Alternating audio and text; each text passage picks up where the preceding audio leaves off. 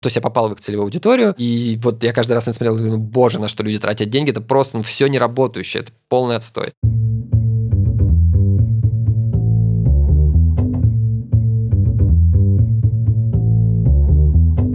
Всем привет, меня зовут Ира Сергеева, это подкаст-сериал «Как сделать бренд-медиа с нуля». В нем мы разбираемся уже на протяжении шести выпусков, что такое бренд-медиа, зачем они нужны компаниям, как это все посчитать и как на этом желательно заработать денег. Подкаст-сериал выходит при поддержке конференции Content Sense про контент и бизнес, которая пройдет 20 марта в Москве в Технополисе. Приходите, пожалуйста, там будет дико интересно. В сегодняшнем эпизоде мы говорим с Сашей Федорчуком, основатель издательства Бренд Медиа «Дорогая редакция». Саша, привет. Привет. Как дела в дорогой редакции? В дорогой редакции все отлично. Она очень дорогая и очень редакция. Ну, для кого-то дорогая, для кого-то не очень. Давай сразу разберемся, чем занимается дорогая редакция. Что это за уникальный зверь такой, который занимается только в целом производством бренд-медиа? Мы занимаемся бренд-медиа, потому что этот рынок нам всегда нравился, и мы всегда, в принципе, на самом деле нам довольно много лет, 10 э, в этом году будет, mm. и мы всю свою историю, мы делали контент для брендов, Наверное, просто ближе к старту это были больше внутренние кейсы, то есть для внутренних коммуникаций. Но постепенно, постепенно нам все больше становилось интересно делать внешний контент. Довольно много людей из дорогой редакции пришли из э, ну, традиционных СМИ. Вот. И мы еще запускали в России Инк, чтобы посмотреть, получится ли у нас сделать охватное медиа. У нас получилось. Вот. И с тех пор, э, ну вот последние годы рынок именно внешних бренд-медиа, он очень активно развивается. Появился сам термин бренд-медиа. Mm-hmm. 10 лет назад говорили корпоративное издание. вот. Э, Мы прошли большой путь. да, прошли большой путь. И нам очень нравится на нем. Мы видим большой, ну, такой, на самом деле, огромный интерес брендов к этой теме. Все хотят себя попробовать э, в контент-маркетинге. Делают классные проекты, делают средние проекты, делают ужасные проекты. Ну, в общем, это такой бурно развивающийся рынок, и мы на нем работаем довольно успешно и очень динамично растем, потому что этот рынок э, бурно развивается. Когда заходит какой-нибудь новый желательно классный заказчик в дорогую редакцию, приходит весь такой осознанный, говорит, ребята, я хочу бренд-медиа, я все точно посчитал, чего мне нужно, зачем козе баян, так сказать, да, то есть все там уже более-менее нормально с точки зрения целеполагания. Как вы договариваетесь, на какие метрики вы будете смотреть? Как вообще определить какой-то success-фактор в каждом из проектов, за которые вы беретесь? Потому что вы как условный подрядчик, да, там, не знаю, условные дизайнеры вот этого контента, да, и как люди, которые работают над контент-идеей, поддерживают ее и так далее. Даже, посмотри, да, на протяжении 7 лет вы что что-то делаете. История с тем, на что смотреть. Вы смотрите на посещаемость каких-то конкретных, там, не знаю, сайтов, или количество подписчиков в соцсетях, или это вовлеченность, или это параметры, сколько денег бизнес заработал с конкретного человека, который прочитал какую-то статью. Насколько велика глубина проработки именно данных, и насколько вы определяете вообще успех бренд-медиа или любого проекта, продукта, за который вы беретесь? Я, можно, отвечу не сразу на этот вопрос, а сначала прокомментирую историю про приходит заказчик, который все четко просчитал и все хорошо понимает. Это, ну, как бы редкая история, Возможно, даже это ну, настолько редко, что это близко к нулю. Ага. Но в этом, ну, как бы, ну, лично я не вижу ничего плохого. Это нормально. Ну, то есть, если ты никогда не делал бренд-медиа, а большинство клиентов не делали бренд-медиа, иначе зачем бы они так к нам пришли? Если бы оно у них было, наверное, они его продолжали бы и делать. И поэтому у них, как у них нет этого опыта, естественно, они приходят за опытом, и это нормально. Приходят туда, где этот опыт есть. То есть, к тем людям, которые его уже когда-то делали, с чем-то столкнулись и могут э, рассказать. Поэтому я, например, всегда призываю бренды просто бренды иногда ну, типа такие, блин, хотим бренд-медиа, у нас ну, возникло ощущение, что им это нужно. И они сразу же устраивают тендер и пытаются в ходе тендера понять, точно ли им нужно бренд-медиа, сколько это стоит, и вообще как-то это осознать. Mm-hmm. Это вот прям вообще супер плохой путь, потому что ничего ты не поймешь, и еще, ну, зачем ты отвлечешь людей, которые, ну, как бы чем-то заняты, и себе тоже не поможешь. Поэтому это нормальная история, прийти, ну, может быть, не к одной компании, а к нескольким, ну, это уже на выбор. А, и просто спросить ребят, как делается бренд-медиа, расскажите, да, ну и вот конкретно мне, да, как сделать его. И, ну, люди какие-то базовые вещи, я вот, например, если встретиться со мной, я тоже какие-то базовые вещи расскажу. Угу. А что касается KPI, мы, когда с человеком вот это обсудили, то есть у них есть какая-то бизнес-задача, которую они хотят решить с помощью этого бренд-медиа, мы ее обсудили, сформулировали, да. Дальше мы пытаемся понять, сколько нам нужно контактов с пользователями и каких, чтобы эту задачу реализовать. Как вы это понимаете? Практически всегда это ну, зависит от темы и от задачи. То есть, если мы понимаем, что, не знаю, наша тема деньги, то ну, мы понимаем, что это какая-то охватная история, то есть она интересует очень многих людей, и если делать что-то в этой сфере, то, наверное, это должна быть охватная история. При этом, например, в этой сфере сейчас есть очень сильный конкурент, которого будет тяжело обойти. Поэтому бренд-медиа это вообще такая история, что с этим, ну, как бы, если вы решили, что это надо делать, с этим лучше не тянуть, потому что сейчас бренд-медиа, они захватывают как бы ниши тематические, да, которые как бы, ну, просто раньше были какие-то наши традиционные СМИ, да, и они закрывали все эти тематические ниши с помощью каких-то вкладок, приложений или отдельных проектов. А сейчас все это рухнуло, все это разрушилось, и единственные успешные СМИ, которые существуют, это СМИ, которые пишут обо всем. Ну, типа, там, Медузы, там, Лайфхакера, еще что-нибудь такое, да. И бренд-медиа, по сути, захватывают вот эти тематические ниши. То есть там про деньги, про сон, про там бьюти, про бизнес, там, про предпринимателей. Или там еще уже про бизнес-образование, например. И э, нужно понять, сколько вообще, ну, то есть вот э, в этой нише есть э, людей, угу. и сколько из них вообще нужны бренду да, потому что есть бренды, которые там, не знаю, FMCG, да, у них там товар в каждом магазине, да, и это, в принципе, ну, охватная история, поэтому чем больше, ну, то есть практически ты можешь работать со всей страной, а чем больше, тем лучше. Есть э, бренды, которые представлены узко, ну, то есть в каком-то отдельном городе, или это вот какой-то продукт, который там, не знаю, квартиры, например, да, ну, вот редко нужны людям. Ну, в смысле, как, они нужны всем, да, но да. Э, большинство людей покупают ее раз в жизни. Ну, там, кто-то, может, два или три раза. Вот. То есть как бы ты понимаешь, сколько в этой нише есть людей. Это первый момент. Дальше ты понимаешь, сколько нужно бренду. И третий момент это какие амбиции у бренда. Он хочет их всех завоевать сразу, или он хочет как-то постепенно развиваться, или он хочет попробовать что-то сделать там немного сначала посмотреть, как это зайдет, как бы, ну, отобьется ли это какими-то продажами или еще какими-то бенефитами, изменением репутации, например, бренда, да, и, ну, то есть от этого все зависит. Потому что это классно, да, когда ты же говорит, типа, у нас 5 миллионов трафика на сайт. Это, ну, в месяц. Угу. Это правда классно, это выдающийся результат. И для такого банка, как Тинькофф, это классный результат, потому что это банк, который работает ну, с большим количеством людей. При этом есть, там, не знаю, компания, которая не знаю, Skillbox, например, да, они продают э, курсы, да, у них тоже есть маленькая бренд-медиа. Угу. Вот. Мне кажется, у них сайт в целом сделан как бренд-медиа. Ну да, да, да, там они пишут такое... Э, какие-то статьи, ага. у них очень мало просмотров, там тысяча, может быть, 500 или 100, но при этом мы же понимаем, что курсы у них покупают, ну вот тоже какие-то такие, видимо, цифры, да, то есть людей, ну то есть это какие-то там тысячи человек, не, не, не нужны миллионы, да, ну то есть, может, нужны, но как бы условно вот для их бизнеса это, наверное, ок. Ну, то есть это вот как бы каким-то таким образом все это выстраивается и зависит еще от площадок, опять же, где ты на какой площадке можешь сколько найти. Например, сайт — это тяжелая площадка. Чтобы туда привести трафик, это, ну, долгий процесс на самом деле, чтобы людей приучить, ходить туда вообще. Ну, то есть это там история там на три года на самом деле, mm-hmm. чтобы он прям стал классным и популярным уникальность кейса ТЖ, она же еще в том, что мало того, что они сразу решили, что, типа, вот контент — это король, да, и что надо там валить кучу денег, они еще долго верили в эту идею, и ну, вот она и выстрелила. Собрали хорошую команду, они в нее верили, и это привело к вот этому результату. Как там говорят, контент король, а дистрибуция королева. Дистрибуция королева это бесспорно. А, ну, а, ну, некоторые бренды, да, вот они, ну, там, решают, например, потратить мало денег, быстро остывают к этой истории.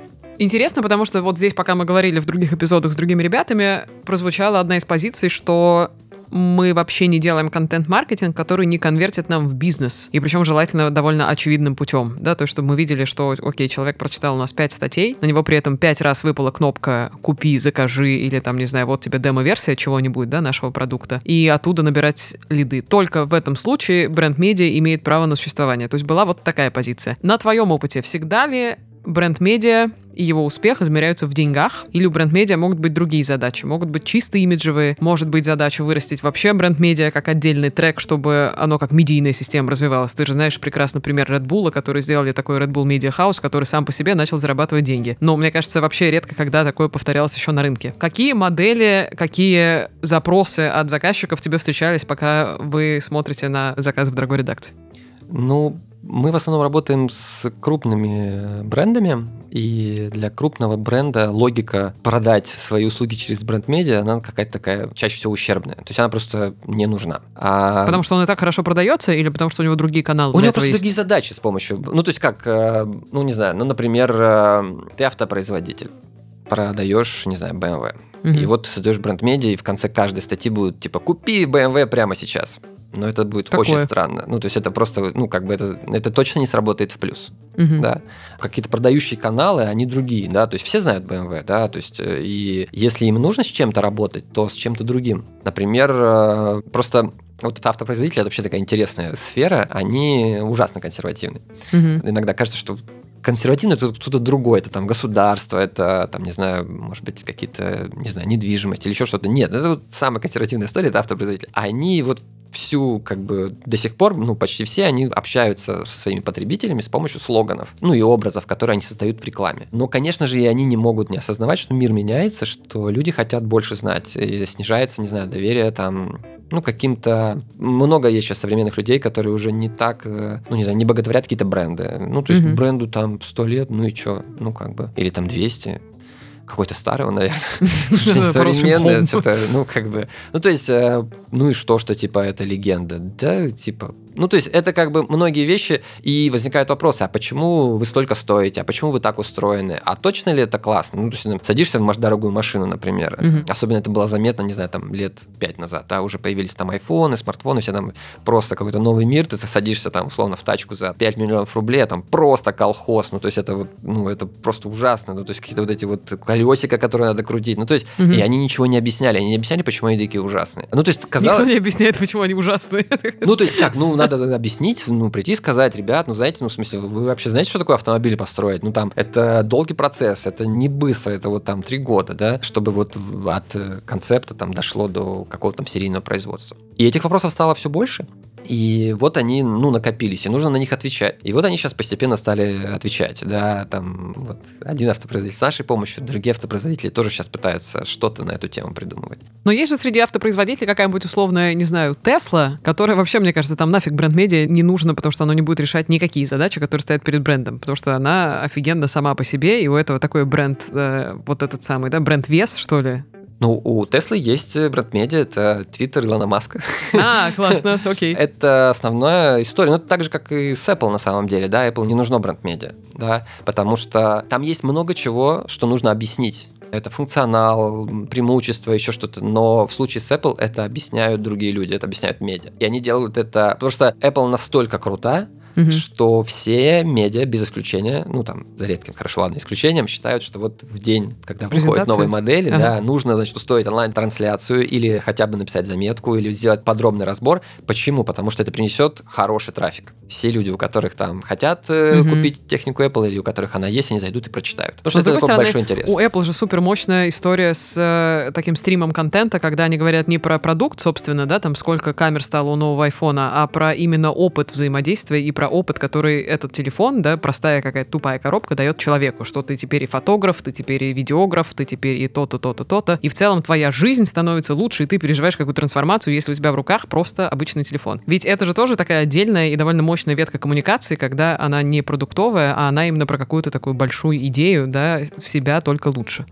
Безусловно, то есть там просто это сам бренд рождает, ну, как бы поводы для Легенды обсуждения, легенды, да, еще что-то. То есть это настолько всем интересно, что про это просто все пишут вот от медиа, ну, медиа, блогеры, обычные люди, ну, то есть все об этом говорят. Вот Apple, ну, мне кажется лично, что бренд-медиа Apple не нужно. Мгм. То есть я бы был бы не прочь, если бы они его все-таки создали на те огромные миллиарды, которые у них лежат на Пришли в счетах. дорогую редакцию. Да, и, например, такие, это сделали, думаю, ну, потому что на «Саш, самом деле вопросы, кстати, остаются, да, но Ага. я понимаю, почему они этого не делают, потому что, ну, им, как бы, конечно, проще оставлять вот эту вот завесу небольшую, там, тайны, еще чего-то, да, и делать так, чтобы остальные про это рассказывали, да. Поэтому вот так, а тот же вот Илон Маск, да, ну, как, конечно, он рассказывает про Теслу, да, есть он рассказывает о том, как, типа, ну, то есть он просто берет и, ну, там, создает потребность у других автопроизводителей создать э, бренд-медиа. Почему? Потому что он говорит, типа, ребята, не нужно делать автомобиль там вот 3 или 5 лет, как вот заявляют такие традиционные автопроизводители, да. Его можно сделать, взять и вот за год придумать. Или вообще вот за полгода, да, или еще что-то такое, да. То есть они стали работать по-другому, они сказали, что вообще можно работать по-другому. И, все, и вот это стало новостью, это стало новым опытом, и все СМИ, блогеры про это все все рассказали. А теперь традиционным автопроизводителям нужно объяснить, прав ли Илон Маск или не Мгм. прав, да, и объяснить, почему они все-таки продолжают делать автомобиль 3 года или 5 лет. Ну, то есть, это вот как-то так работает. На конференции Red Apple, которая проходила в э, конце 2019 года, Там было довольно много секций, и вот на одной из них я слушал чувака из Фейсбука, который, да, они традиционно привозят довольно яркие презентации, всякие рекламные кейсы, рассказывают про именно мир рекламы, что произошло за последний год хорошего. И там была одна замечательная фраза, мне кажется. Он сказал, что продажи — это плохая метрика для подсчета эффективности рекламы или рекламной кампании. Почему? Потому что, возможно, ты планируешь какую-то гениальную рекламную кампанию, находишь правильный посыл, находишь правильное сообщение, кидаешь это на какие-то правильные качественные лиды, получаешь оттуда клиентов и так далее. При этом может быть, что у тебя, я не знаю, банально продавец в плохом настроении, да, там при обзвоне базы он нахамил, или у тебя проблема с продуктом какая-то, или, или, или, да, то есть начинаются уже сложности вне коммуникации, которые лежат вне этого пласта. Если это переложить на фразу, что продажи — это плохая метрика для контента. Как ты думаешь, это так или нет? Ну, для большинства брендов действительно так и будет. Но есть, например, какие-то, не знаю, исключения. Вот, например, есть офигенная бренд-медиа, это рассылка Invisible.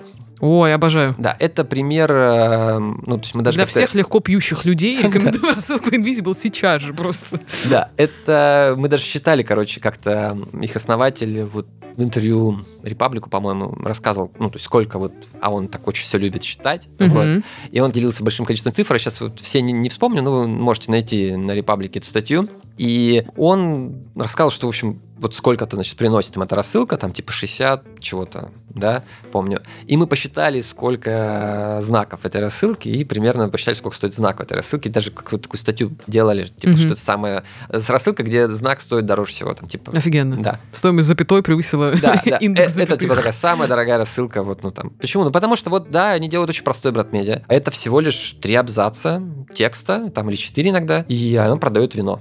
Мгм. Это рассылка.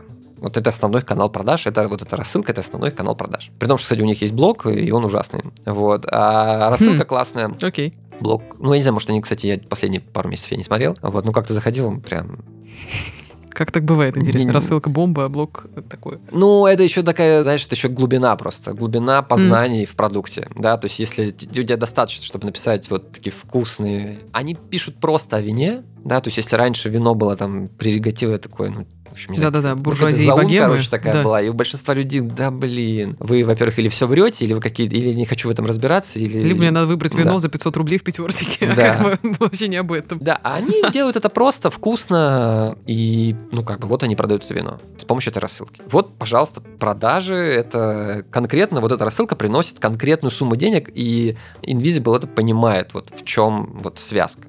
Но вот, например, если мы возьмем уже другую компанию, которая больше, чем Invisible, например, Simple, мне кажется, там, ну, я бы, например, на месте э, этой компании не стал бы уже так мерить. Почему? Мгм. Потому что, во-первых, они, ну, вот эту вот контентную войну, мне кажется, э, несмотря на то, что компании очень разные по размерам, да, они проиграли Invisible, потому что Invisible делает хорошую, классную коммуникацию. Даже дело не в этом, а в том, что они начали копировать стиль Invisible у себя в коммуникациях. М, Вот, потому что вот, ну, как бы, они не смогли что-то новое придумать, да. То есть у них было, как бы, у них было много всяких образовательных контентных проектов, там Да. журнал Simple Wine News, а они делали много семинаров, у них есть школа Инотрия, ну, то есть э, много чего на самом деле сделали, и я думаю, что образовали гораздо больше людей в плане вина, чем э, Invisible. Но вот они увидели, что вот они условно теряют вот эту вот э, модность какую-то, и стали просто копировать этот стиль, вот там, пытаться также писать. И, А как ну, тогда мерить в этом случае? Что они могли бы мерить?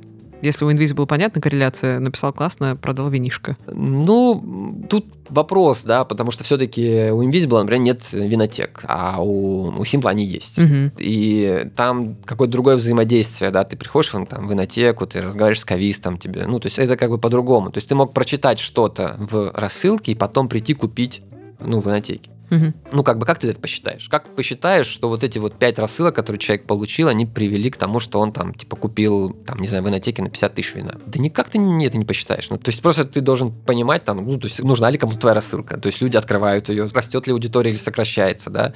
То есть и ты смотришь в том числе за динамикой, да, ну, ты смотришь, растешь ли ты вообще, да, то есть растут ли твои продажи. То есть, условно, у тебя должна быть метрика отдельная относительно роста твоего медийного продукта, Да, и параллельным треком ты должен это смечивать каким-то образом с ростом твоего продукта в целом. Да, или, например, ты хочешь изменить отношение к своему Мгм. продукту, и с помощью рекламы ты, например, это сделать не можешь. Да. Или, вот, например, Simple не может это сделать с помощью рекламы, потому что реклама алкоголь запрещена.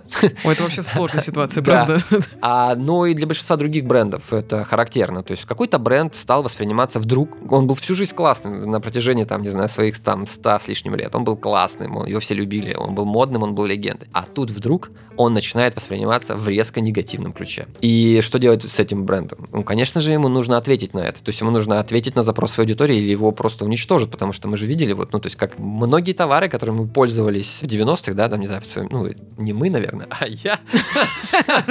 В общем, условно, какое-то мое поколение, да, в общем, тех, кому там, типа, условно, 35-40, да, ну, то есть вот, э, не знаю, казалось, в общем, не знаю, есть какие-то там японские компании, там, которые делали э, технику, да, там, типа, не знаю, Panasonic, Sharp, ну, в общем, короче, какие-то легендарные бренды, которые казались вообще существовали всегда. А потом вдруг прошло какое-то количество лет, и часть из них вообще потеряла эти рынки, часть там перепродали, перекупили, а вообще там ничего не осталось. То есть все очень сильно резко поменялось, потому что наступил новый мир. Вот. Это те бренды, которые не смогли ответить на изменения, да, то есть они не смогли ни продуктом ответить, ни коммуникацией ответить, да. Потому что бывает так, что, в общем-то, с продуктом все ок, но люди его там, условно, перестали воспринимать, он кажется им не модным. Мгм. Ну, надо стараться, надо э, доказывать людям, что ты классный, да, что ты по-прежнему актуален. И это может делать брат-медиа в том числе. Поэтому, если ты замеряешь, например, свое какое-то отношение людей к себе, да, и рекламой, ну, тоже можно пытаться это изменить, но об- обычно это тяжелее делать, потому что есть какие-то сложные вопросы, да. Ну, в рекламе что ты можешь сказать? Типа, ну, вот у нас натуральный напиток. Натуральный, там, вкусный, ну, что ты еще скажешь? Ну, вот у тебя там 5 слов, там, или, может, 10. Но это не очень много. А, возможно, вопросов к тебе от потребителей гораздо больше. Тебе надо ответить на больше людей. Это ты делаешь с помощью бренд-медиа. И дальше ты уже меряешь, э, смог ли ты раскатать вообще это бренд-медиа на такую аудиторию, чтобы оно поменяло отношение людей к тебе. Ну, если смог, отлично. Ну, то есть большие бренды, они в основном стараются поменять отношение к продукту или ответить на какие-то вопросы потребителей. Потому что сейчас это просто очень важно. Сейчас, если бренд не отвечает на вопросы потребителей, скорее всего, у него вот случится, короче, что-то плохое. Вот, например, кстати, есть хороший пример на тему связи продаж и, Контента? и контента. Это недвижимость. Мгм. Потому что квартиры мы, правда, покупаем крайне редко. Кто-то вообще за свою жизнь ни разу не купит. Кто-то один раз, кто-то два, кто-то три. Да, ну то есть это вообще какое-то считанное количество вещей. И вот на этом рынке есть такое, ну, массовое заблуждение этих продажников, ну, как мне кажется, массовое, во всяком случае, с моей стороны, вот, ну, и в том числе как потребителя, да. Это если мы сейчас поставим щит, да, рекламный, то а они так и делают. Они ставят щит, и как бы люди видят этот щит, что появился какой-то новый объект, и они начинают звонить. И им кажется, что это вот та реклама, которая работает. Сделал наружку, пришло куча звонков, ну, и это, видимо, как-то потом сконвертировалось в продажи. Но Наверное, это работает не совсем так, да, на, на мой взгляд. Почему? Потому что вот ты действительно увидел щит, ты узнал, это как новость, что типа, короче, появился новый объект в точке там А. Ты приезжаешь в эту точку А, смотришь, Ну, там там котлован. котлован, типа, да. там, короче, какая-то просто... И тебе говорят, вот там, знаешь, вот представь 30 метров наверх, и вот там, короче, будет что-то, это покупай. 10 миллионов. Мгм.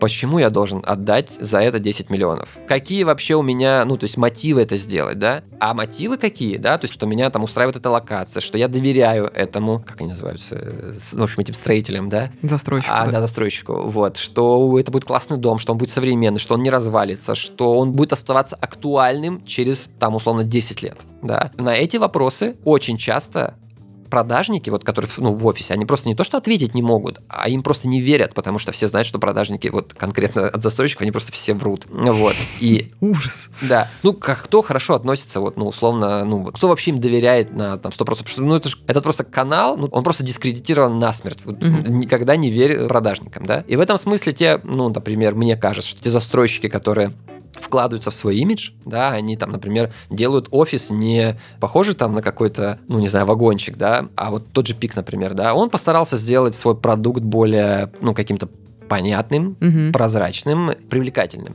да. Они собирают приличный вот этот офис продаж, да, то есть он там какой-то такой, типа, ну, временное строение, но тем не менее такое стеклянное, да, там прозрачное. Не думаю, что оно какое-то супер дорогое, ну, просто оно Ну да, выглядит ну, нормально, современно, да, красивенько, да. Они сформулировали какие-то стандарты, да, что типа там подъезд на уровне земли, что там внутренний двор как бы там без машин. Это важные вещи, потому что человек, например, который сомневается, покупать ему, не покупать, может быть, вообще, как а современные молодые люди, они, в принципе, вообще не хотят ничего покупать, не хотят все арендовать. Для этого важный вопрос, останется ли твой твой объект недвижимости актуальным через, э, ну, там, не знаю, некоторое время, да, или, например, через три года, ну, как-то все поменяется, и стандарты станут другими, да, а твой объект недвижимости, ну, вот, будет уже не таким классным, а ты в него вложился. Особенно, кстати, это характерно там для загородных, например, домов, для поселков, например, да, потому что квартиру в Москве, ну, ладно, окей, это ликвидный товар, ее можно продать в крайнем случае, да, там, и купить вот в том самом новом модном месте, да, ну, даже не модном месте, а в новом каком-то формате. А в поселке, например, ты купил дом, ну, иди продавай его три года. Ну, как бы его же никто не купит, ну, в смысле, там просто очень медленно идут продажи, особенно сейчас. То а... есть э, суть в том, что, например, ну, во-первых, мне кажется, клевая идея, что новость как факт, да, то, что ты говоришь, если поставить какой-нибудь огромный транспарант на улице, что это просто новость, да. Это просто новость, она тебя не как не склоняет в сторону того, что ты хочешь чем-то обладать, да? Это Вот. просто бренд awareness, который сидит у тебя в голове, но ничего при этом не дает тебе. Да, вот это, кстати, очень важный момент, что Пик стал делать щиты свои, да, Да. Ну, то есть они тоже делают наружку, нам просто написано там адрес, да, там Ага, ага. улица такая-то, дом такой-то. И все, типа, ну, потому что это просто новость. Этот щит вообще никакой информации, независимо от того, что там нарисовано, да, даже скорее, если там что-то нарисовано, а иногда наши застройщики там такое рисуют, что просто, ну, там, Мгм. хочется там закрыть лицо руками. Так вот, лучше вообще ничего не То есть рисовать. они не притворяются, что в новости есть что-то, кроме новости. Да, да это, такая вот прям чистая идея. Мне кажется, Прикольно. очень гениальная Мгм. идея, потому что это просто вот, просто вот новость. А дальше, дальше, приходите условно, дальше уже или застройщик будет работать, или у них есть контентный проект, который они, правда, закрыли. Это вот, ну, как бы, дальше уже с этим будет работать какая-то такая история. С точки зрения медийности и бренд-медиа, опять же, да, если мы говорим про недвижимость, довольно дурацкая история и прямолинейная была бы, если бы мы все равно в какой-то медийной, аккуратной форме продолжили бы говорить, что это самый хороший дом, который есть в этом районе. Это самое классное, там, не знаю, поселение, которое вы можете найти в 20 километрах от МКАД. Да, это тоже довольно одномерно. Поэтому вот здесь история про то, в рамках бренд-медиа, надо ли всегда искать какие-то более, ну, что называется, утонченные, что ли, пути. Например, рассказывание не о том, что это самый прекрасный поселок, а все-таки о том, что вообще-то стиль жизни появился другой, есть вот эти так называемые компьютеры, да, люди, которые любят жить на свежем воздухе, добираться до работы, потом опять, потому что это, я не знаю, классно для детей, потому что ЗОЖ — это новый черный, всем хочется бегать по траве, да, и заниматься спортом. Вот это вся идея идеологическая. Всегда ли так происходит с бренд-медиа? Или бренд-медиа могут быть какими-то другими и решать какие-то другие задачи? Ну, очень редко бренд-медиа решает э, задачи такие в лоб, да, это скорее даже уже не бренд-медиа будет, а это какой-то, ну, просто реклама, да, Ага, это какой-то ага. перформанс. А бренд-медиа, ну, вот оно, конечно же, оно рассказывает то, что ты сказала, да, это вот, ну, история там про какой-то или, ну, то есть ну, собственно, бренд-медиа Пика, да, э, Пика, оно и рассказывало об этом, о том, как жить в доме, о том, э, как, э, не знаю, гулять, о том, как может выглядеть квартира, да, как ты можешь ее сделать, про то, что такое вообще там, ну, вообще современный дом, чем отличается от несовременного дома, да, и прочие, прочие, прочие вещи. То есть это, ну, ты должен, конечно же, давать какой-то полезный, интересный контент, потому что бренд-медиа без этого не работает. Во-первых, он должен быть каким-то полезным, интересным, вызывать какую-то эмоцию вообще, ну, то есть отклик, да, у людей, ну, и плюс это делать как-то талантливо, да, то есть лучше, чем другие. Как ты думаешь, в связи с этим хорошая ли метрика, опять, если мы говорим о том, как мерить вообще эффективность и эффект от контент-маркетинга, не в количественных параметрах, сколько людей пришли на сайт, сколько людей, я не знаю, ты согнал себя в блог или в бренд-медиа с точки зрения SEO, сколько людей залайкали какой-то пост, а с качественной точки зрения, чтобы смотреть то, что по-английски называется бренд sentiment, да, когда ты смотришь на качественную реакцию. Ну, типа, о тебе плохо говорят или о тебе говорят какие-то классные вещи, у тебя работает сарафан. Ну, конечно, это действительно более правильный путь. И поэтому, например, когда мы делаем что-то в соцсетях, мы не хвастаемся охватом, потому что охват, ну, достигается с помощью денег и все, да. Мы хвастаемся количеством реакций, высоким яром. Ну, то есть он там на разном рынке может быть по-разному, но количеством, короче, реакций, да, то есть много ли людей отреагировало на твой контент, много ли людей оставили там комментарии, много ли людей сделали шеры, потому что делиться корпоративным контентом так, чтобы вот у контента, который подан от бренда, да, сейчас мы сейчас не говорим про ТЖ, потому что все-таки ТЖ про бренд, собственно говоря, свой пишет крайне редко и уже по-другому решает задачи, да, то есть там создание репутации, ну, как бы Тинькова, да, а мы говорим ну, про какой-то вот когда бренд пишет там примерно от себя, вообще от себя, и там, например, у него у какого-то поста, например, 100 шеров или 150, это круто. Ну, то есть люди поделились, ну, несколько там сотен раз корпоративным контентом, да, брендовым контентом. То есть это как знак качества Это такое? знак качества, безусловно. То есть это то, как и работает, собственно, бренд-медиа, да. То есть обычная реклама, конечно же, никогда не вызовет, ну, то есть если это, ну, вот, обычная традиционная реклама, Мгм. как мы ее привыкли видеть, э, она, конечно, такого не вызовет. Ну, то есть там не будет ни лайков, э, комментарии обычно там негативные, да. Шеров, ну, никто не делится рекламой. То есть только если она не какая-то супер талантливая, вот, ну, Или супер отстойная. или супер отстойная, да. Такое тоже бывает. Да, две крайности. По поводу метрик. С одним тоже клиентом как-то разговаривали, они тоже занимаются образованием, мне говорили, что мы посчитали, там, ну, по исследованиям, что перед тем, как человек купит нашу программу, у него должно состояться 8 контактов. Ну, то есть это к вопросу о том, как может сработать вот какая-то просто одна digital-кампания. Ну, то есть человек должен проникнуться доверием к этой школе вообще, да? То есть, условно, да, как обеспечить эти 8 контактов? Да, это Классно, должны быть, и они должны быть же не одинаковые, не просто один и тот же баннер показал 8 раз. Естественно, чем это закончится? Человек нажмет, просто никогда больше мне этот баннер не показывает. Да, вот это да. этим закончится. Вот. И это должна быть разная коммуникация. Это коммуникация и рекламная, да, когда ты человеку напоминаешь, типа, смотри-ка, мы и существуем. Ага. И какая-то качественная, когда ты ему рассказал какую-то историю и показал вот какой-то такой проект, да. И человек такой, да, это интересно для меня. Ну, то есть, как бы я как-то иначе стал к этому относиться. А потом, может быть, еще раз напомнить с помощью там контекстной рекламы. Ну, то есть, это все работает в комплексе, работает э, вот таким образом.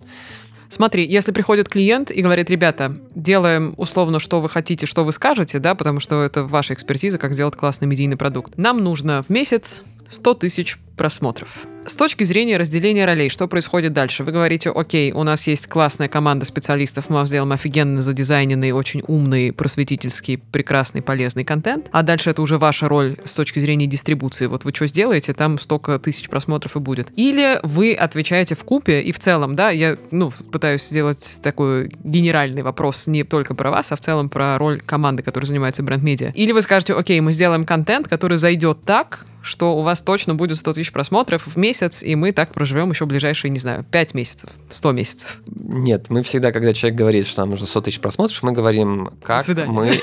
Нет, почему не до свидания? Нет, это отличная цель, это прекрасная. Ну, когда человек пришел к тебе с конкретной целью, это прекрасно. Вот, мы говорим ему, что да, нужно нам сделать столько единиц контента, и нам нужно столько денег потратить на дистрибуцию через такие-то каналы. А почему столько-то единиц контента? Потому что когда ты делаешь, условно, там какой-то один ролик за 20 миллионов, да, ну вот ты на него все ставишь, и ты его делаешь долго, и вот тратишь на него 20 миллионов. А игровой, условно, ролик, да, когда ты делаешь контент, каждая статья, условно, стоит, ну, там, не 20 миллионов, она стоит, там, ну, не знаю, сколько там, ну, 25 тысяч рублей, да. Ну, там, с фотографиями, еще с чем-то, там, допустим, 40 тысяч или 50. Это, ну, гораздо меньше, и ты просто делаешь несколько единиц контента для того, чтобы... Ты не знаешь, какая из них взлетит. Все вещи, которые мы делаем, они так или иначе мы делаем с расчетом, что это может зайти. Но мы никогда не знаем, и никто не знает, что из них взлетит, потому что взлетают самые разные вещи. Помню, делали инк, и там в каком-то месяце, я помню, треть трафика сайта сделала одна новость. Вот. Ну, то есть просто она взлетела. Потому что это уже ну, на такой существенной стадии был проект, то есть там Мгм. уже за миллион был трафик. Вот, ну то есть это вот так происходит, и поэтому должно быть единиц контента несколько, да, как минимум. А дальше ты понимаешь, что органика, ну то есть типа вот, вот эта история, типа сейчас сделаем контент, он сам взлетит, ну ну нет, это вот вообще не работающая история. Как он может сам взлететь, с чего вдруг он вообще сам взлетит? Ну, то есть ты должен куда-то этот контент доставить. Мгм. Если ты доставляешь его через Facebook там, или ВКонтакте, то ты понимаешь, что органические охваты там типа 2%, 1%, 3%, то, что есть у страницы бренда, да? Ну, то есть никто не увидит его, если это будет просто органика. Поэтому, конечно же, ты должен заложить какой-то бюджет на продвижение, и дальше ты уже смотришь, э, собственно, если ты сделал классный контент, то, там, не знаю, переход на сайт тебе будет стоить, не знаю, 5 рублей. Сделал хороший контент, 10 рублей, сделал ужасный контент, тебе будет стоить 300 рублей. Ну, вот как-то это так происходит, да, есть какие-то площадки, где, например, там больше органики, да, там в Инстаграме, например, больше органики, чем в Фейсбуке. Но при этом люди никуда не переходят с Инстаграма. Ну, крайне редко переходят с Инстаграма. Мгм. То есть тогда у тебя должны быть какие-то такие цели, что это вот там общаться с людьми. А есть Яндекс.Зен, чудесный и прекрасный. Серый кардинал. Мы сколько Да. тут не говорим, никто не может до конца понять, как же там что творится вообще. Яндекс.Дзен и ТикТок. Э, Ну, про ТикТок, мне кажется, что это просто такая история, скорее, про юмор, да, про какой-то смех. Некоторым брендам это просто не подходит. Ну, просто там... Они не смеются. Да, не над чем посмеяться, условно. Да, это никак не поможет изменению их репутации. Ну, В общем, как никак, короче, их бизнес-задачи не решит. А Дзен, ну как, там есть этот э, алгоритм, который показывает, там он дает довольно много трафика, если контент хорош. Не знаю, как долго это продлится, но это действительно э, можно очень небольшими бюджетами, там, условно, ты тратишь на продвижение, там, типа, 30 тысяч рублей, 10 тысяч рублей, 50 тысяч рублей, ну, то есть Мгм. какие-то суммы такие. Или вообще не тратишь. Ты можешь собрать за год на хорошем контенте миллион просмотров.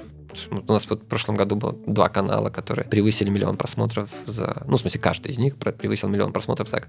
Ну, то есть это с минимальным продвижением. То есть это та площадка, где ты можешь получить много органики, но, наверное, есть и минусы всей этой истории, потому что ты не очень понимаешь, там, кто эти люди. Если ты там FMCG бренд, то Мгм. ништяк. Ну, то есть это поскольку твоя аудитория это почти все. Да, то ну, есть в целом все равно. Да, да ну, в принципе, ну, кто-то. Ну, это, это норм, да, но если ты, например, что-то более узкое делаешь, да, ну, наверное, тебе не очень классно. Ну, то есть ты не, просто не понимаешь, что это за аудитория. Поэтому тебе, конечно, тогда нужно идти там в Facebook, ВКонтакте, mm-hmm. там, не знаю, может быть, в Одноклассники есть вдруг есть такие бренды. Если уж так уж, да. Вот, да. Поэтому, нет, задача вот, типа, 100, нам нужно 100 тысяч, это вообще супер задача. Конкретная, прекрасная, ты делаешь сразу расчет, понимаешь. Единственное, там есть такой момент, наверное, что не всегда понятно, как для конкретного бренда зайдет контент. Угу. И мы на самом деле, когда обсуждаются метрики бренд-медиа, когда люди на самом деле их серьезно обсуждают, они, ну, редко прям ставят какие-то жесткие такие цифры. Вот. Скорее вилку, да, какую-то обозначают? Э, какую-то вилку, какое-то желание, куда-то... Ну, то есть обычно это такая такая история про... Мы сейчас эту будем тему развивать, чтобы она нам принесла вот это через некоторое время. Мгм. Да, и мы будем вместе с вами как-то эти цели корректировать. Это нормальный взрослый подход. Потому что, вот, собственно говоря, вот эта история про не работает, про там типа работает э, только так, это как раз вот, ну, очень часто ее, к сожалению, приходится слышать от тех, кто не, не заказывает бренд-медиа, и не собирается их заказывать, а просто, ну, как высказывает какое-то мнение. Потому что, я думаю, в таком категории никакого ТЖ бы не было. Ну, потому что тогда, там, 4 года назад, а на основании чего вы вообще думаете? Что да, будет 5 там же даже миллионов? ни на что А опереться чего? невозможно было. Ну как так? И что это еще и поменяет там репутацию банка? И что из банка, который там вокруг которого была куча скандалов, да, то есть какие-то там втуленные карточки, какие-то там вот эти вот договоры, как ты помнишь, этот какой-то чувак там из какого-то города, я не помню уже, из какого там, чуваши, что ли. Вот, ну, в общем, короче, изменил что там в договоре и подписал, Да, а да, да, банк да, это да, тоже да. подписал, они потом там судились, ну, то есть это был банк-скандал. да. Кошмар. И вот сейчас ты приходишь там, ну, к молодым людям, а Да, для них это, это супербанк, да, как бы он классный, они ничего такого просто не помнят, да. Ага. И более того, сам банк говорит своему чудесному основателю, пожалуйста, ну, я не знаю, конечно, говорит или нет, но мне так кажется, что они вот так говорят, пожалуйста, ничего не говори. Потому Берегут. что вот они стали сейчас недавно, ну, в случае, об этом писали, что они стали этим э, спонсором футбольной лиги. Мгм. Господин Тиньков, конечно же, когда-то отметился чудесной фразой, что, типа, там, российский футбол — это дно, там, и... Ну, видишь, как все меняется Да. скоротечно в лучшую сторону. Все становятся спокойнее. Не-не, он, кстати, не спокойный, он сказал, что это просто не мое решение, это решение банка. А. Я по-прежнему так считаю. Тоже хорошо, остается верен себе, молодец, Да, да, чувак. да. Напоследок, э, назови, пожалуйста, пару бренд-медиа или в целом контентных проектов, которые тебя прям драйвят. Хорошие. Я, на самом деле, из всех бренд-медиа, которые есть, я прям читаю постоянно бренд-медиа док... э, а, Док только спросить. Ага. Вот, э, Док Плюса. Он может быть э, бедненький, да, не такой классный, как мне хотелось бы, ну, например, чтобы он выглядел. И, как мне кажется, того заслуживает качественный контент, который ребята делают. Но, несмотря на то, что, кстати, это как раз хороший пример, когда, несмотря на то, что это сделано бедненько, но это хороший, прикольный контент, Мгм. и это как бы, не знаю, я его прям читаю, в смысле, я прям в Телеграме подписан. Да, читаю каждый пост. высшая Вот. степень Ну, не каждый, лояльности. смысле, некоторые вещи, конечно, наверное, не совсем э, там, ну, про меня, да, но тем не менее я слежу, как бы читаю все заголовки и те статьи, которые мне интересны, я читаю. Есть такой тоже маленькое бренд-медиа, называется «От сервиса сделано». А, Они делают рассылку и такой блог ведут на сайте. И контента делают очень мало. Там, типа, мне кажется, 4 статьи в месяц или 5. Мгм. Я тоже читаю все, ну вот как бы мне нравилась коммуникация, вот и как все это сделано, прикольно. Ну то есть она оформлена, опять же, не очень богато, но все, что нужно, там сделано и показано. Вот. Сделано, А, сделано. Тоже читаю. Мне нравился одно время, то есть э, своими находками код, ну вот от Яндекс Практикума. А, ну, кстати, я был читателем Пик Медиа, Мгм. пока оно не закрылось.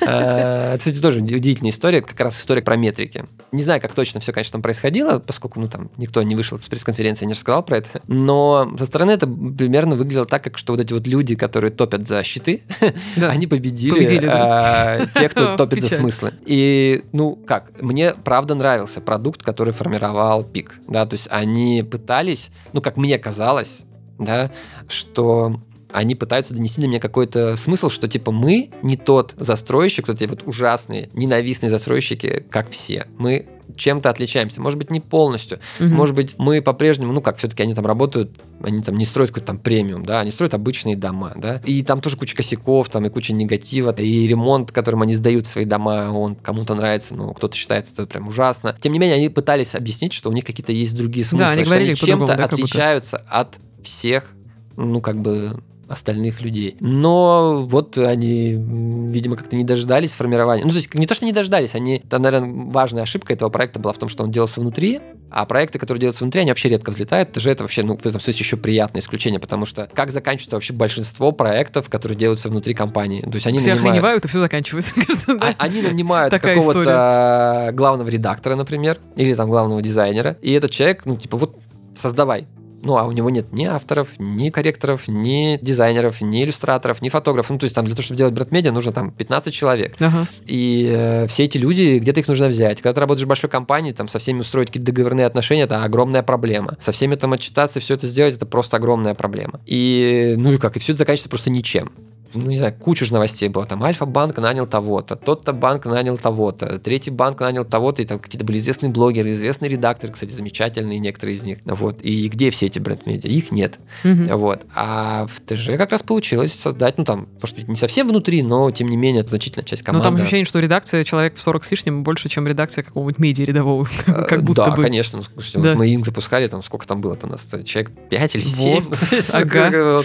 Да, вот. Поэтому это про метрики, да, я говорил, что это а, я говорил про пик, да. Я говорил, что вот они пытались создавать какие-то смыслы, да, они пытались как-то сказать, что типа их продукт, он чем-то отличается от продуктов других застройщиков. И мне это было интересно, я читал статьи, может быть, не все, но его ужасно дистрибутировали. Мгм. Это просто вот, ну, то есть, когда спрашивают, типа, назовите какие-то провалы там на рынке бренд-медиа, да, мне всегда сложно сказать, потому что непонятно, что люди хотели донести, что они хотели получить, получили ли они это. Ну, то есть, бывает так, что со стороны выглядит, что, типа, какой-то пшик, а на самом деле получили хорошо, да. Но вот тут кажется, кажется, ну, опять же, под- э, во всяком случае, потому что они все-таки его там, типа, поставили на паузу, приостановили этот проект или закрыли, да, а что речь все-таки идет о том, что они вбухали ну, то есть они поручили своему, ну, видимо, потому что, судя по тому, как это выглядело, это выглядело так, типа, у них есть вот их обычный отдел, видимо, какого-то продвижения, да, ну, то есть как вот они квартиры продвигают, там, типа, Так они и медиа 9 продвигают. миллионов, типа, покупай, да, ну, или там, вот какой-то новый адрес, заходи, посмотри, ну, в общем, какая-то такая простая история. Они также пытались продвигать медиа. Ну, это, конечно, ну, то есть это называется... Мне много раз показали эту рекламу, Мгм. реально много раз. И это было каждый раз какой-то фейспал. Ну, то есть я попал в их целевую аудиторию, и вот я каждый раз смотрел, думаю, ну, боже, на что люди тратят деньги, это просто все неработающее, это полный отстой. И вот, и они спустили эти деньги на неработающую дистрибуцию, видимо, решили, что, типа, слишком много они на это денег тратят, и давайте мы теперь закроем этот э, контентный проект и не будем теперь больше рассказывать про смыслы. Короче, Хотя- мне кажется, что, знаешь, надо подытожить нашу беседу таким лозунгом «Пускай люди с наружными щитами никогда не побеждают людей со смыслом». Это, мне кажется, очень правильный итог вообще Не, всего. Ну, иногда, на самом деле, я, я бы так категорично прям не сказал, потому что Ага. я как раз привел несколько примеров, когда вот одна рассылка, которая стоит, ну, очевидно, не очень дорого, э, Invisible, да, дает им хороший, не знаю, возврат. Тот же сделан, например, я вот, не знаю, хочу сделать ремонт, сделано как раз в том числе, потому что мне просто нравится. Ну, и продукт сам нравится. Ну, наверное, ну, сейчас этот продукт делают многие, но только они со мной общаются с помощью контента, да. У меня прям план конкретный, будет ремонт, я пойду обязательно сделанный, в них Мгм. посчитаю, и если меня цена устроит, я куплю, да. То есть для меня они создали вот эту лояльную какую-то штуку. Вот это вот, ну, какие-то такие штуки, которые работают. Бывает, не обязательно, то есть щит для кого-то может быть э, тоже классная тема, да, но не для всех. Кому-то нужно изменить отношение людей, поменять репутацию, донести какие-то мысли, которые просто нужно, ну, не, а их нельзя донести несколькими словами, их нужно донести там несколькими предложениями, несколькими абзацами, несколькими материалами, может быть, фотоматериалами, видео, ну, короче, какими-то разными способами. То Окей, это- тогда ищем баланс счета и смысла, и на этом вот точно договариваемся. Да, ну, Круто. безусловно, баланс нужно искать. Супер, спасибо тебе огромное. Ребята, это был Саша Федорчук, Саша SEO дорогой редакции с отличными проектами и с крутыми бренд-медиа. Я напоминаю, что все, кто хочет делать такие же прекрасные и мудрые контент-штуки, приходите, пожалуйста, на конференцию Content Sense про контент и бизнес, которая пройдет 20 марта, вы не поверите, 2020 года все еще в Москве, в Технополисе. Спасибо тебе огромное. Спасибо вам всем.